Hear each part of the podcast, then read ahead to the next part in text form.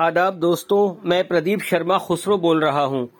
आज हम अमीर खुसरो, शायर और मूसीकार के पॉलिटिकल कैरियर के बारे में, यानी राजनीतिक जीवन के बारे में बात करेंगे। अमीर खुसरो के नाना 116 साल में गुजर गए, जो कि सुल्तानों के दरबारों से जुड़े थे। नासरुद्दीन बुगरा खां, शमशुद्दीन इल्तुतमिश और सुल्तान बलबन। इसी वजह से अमीर खुसरो को शाही दरबार में एक शाही कवि और संगीतकार की नौकरी आराम से मिल गई। अमीर खुसरो की सबसे पहले नौकरी जो लगी, वो सुल्तान बलबन के भतीजे शहजादे मलिक छज्जू के दरबार में सामाना पंजाब में लगी। अमीर खुसरो की दूसरी नौकरी, बलबन के दूसरे पुत्र शहजादे नासरुद्दीन बुगरा खां के शाही दरबार में, बंगाल में 1279 ईस्वी में लगी। इसके बाद खुसरो दिल्ली वापस आ गए अपने अलबेले शहर में और उन्हें अपनी माँ, अपने परिवार, दोस्तों की याद सताती थी। इसके बाद बलबन का जो पहला पुत्र था, शहजादा मोहम्मद खाने शाहिद, वो किसी काम से दिल्ली आया और वहाँ दिल्ली में उसकी मुलाकात अमीर खुसरो से हुई और अमीर खुसरो की जब उसने दिलकश फारसी शायरी सुनी तो वो उनका दीवाना हो गया। 1281 में जब सुल्तान बलबन यानी उसके पिता ने उसको मुल्तान का गवर्नर बनाकर या सूबेदार बनाकर मुल्तान भेजा तो वो अमीर खुसरो को अपने साथ मुल्तान में ले गया, जहाँ तकरीबन साढ़े चार या पाँच साल अमीर खुसरो शहजादे मोहम्मद खान शाहिद के साथ मुल्तान के दरबार में रहे। और यहाँ पर उन्होंने मुल्तानी सिंधी और सराय की जबानें सीखी, यहाँ का संगीत सीखा और यहाँ हिंदवी शायरी की और संगीत में नए कारनामे अंजाम दिए।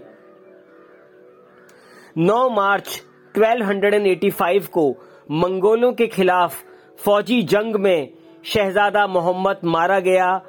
मंगोल तातारियों ने चंगेज खां के दुष्ट, दुष्टों ने शहजादे को नमाज़ के समय गर्दन झुकाए, सजदे में उसकी गर्दन काट दी। इस पर अमीर खुसरो ने एक मार्मिक मरसिया भी लिखा और वो मरसिया जब वो दिल्ली पहुँचे तो उन्होंने बलबन को सुनाया भी।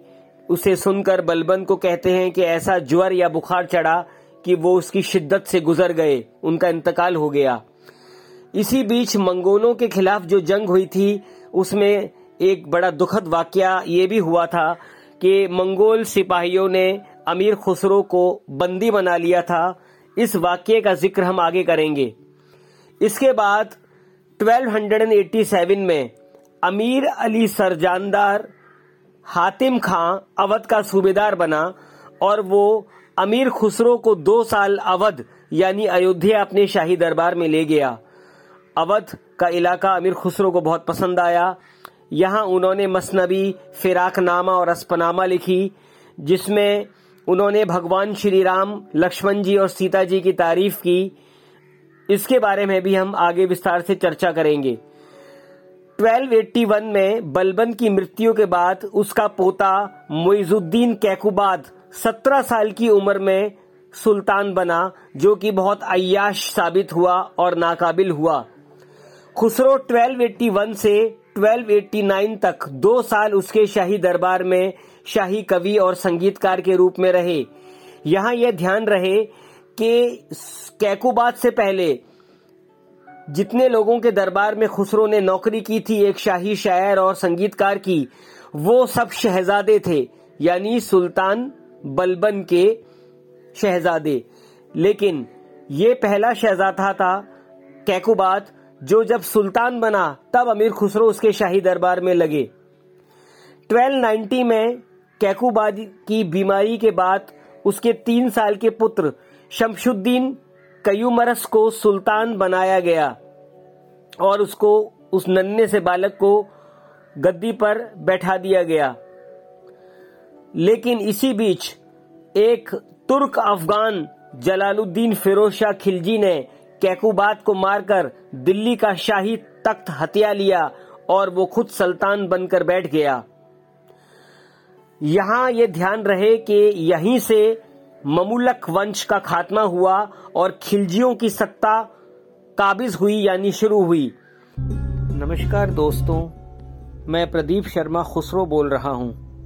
सन 2000 से मैं हिंदुस्तान के एक बहुत बड़े सूफी कवि और शायर अमीर खुसरो पर रिसर्च कर रहा हूँ और उनसे मेरा लगाव हुआ उनके संगीत की वजह से। मुझे संगीत से बहुत प्रेम है और उनका जो रूहानी संगीत है, जो कव्वालियाँ, गीत, पद और छंद हिंदुस्तान के छोटे छोटे कस्बों और गाँवों में जो गाए जाते हैं आज भी, उनको सुनकर मन को शांति और सुकून मिलता है।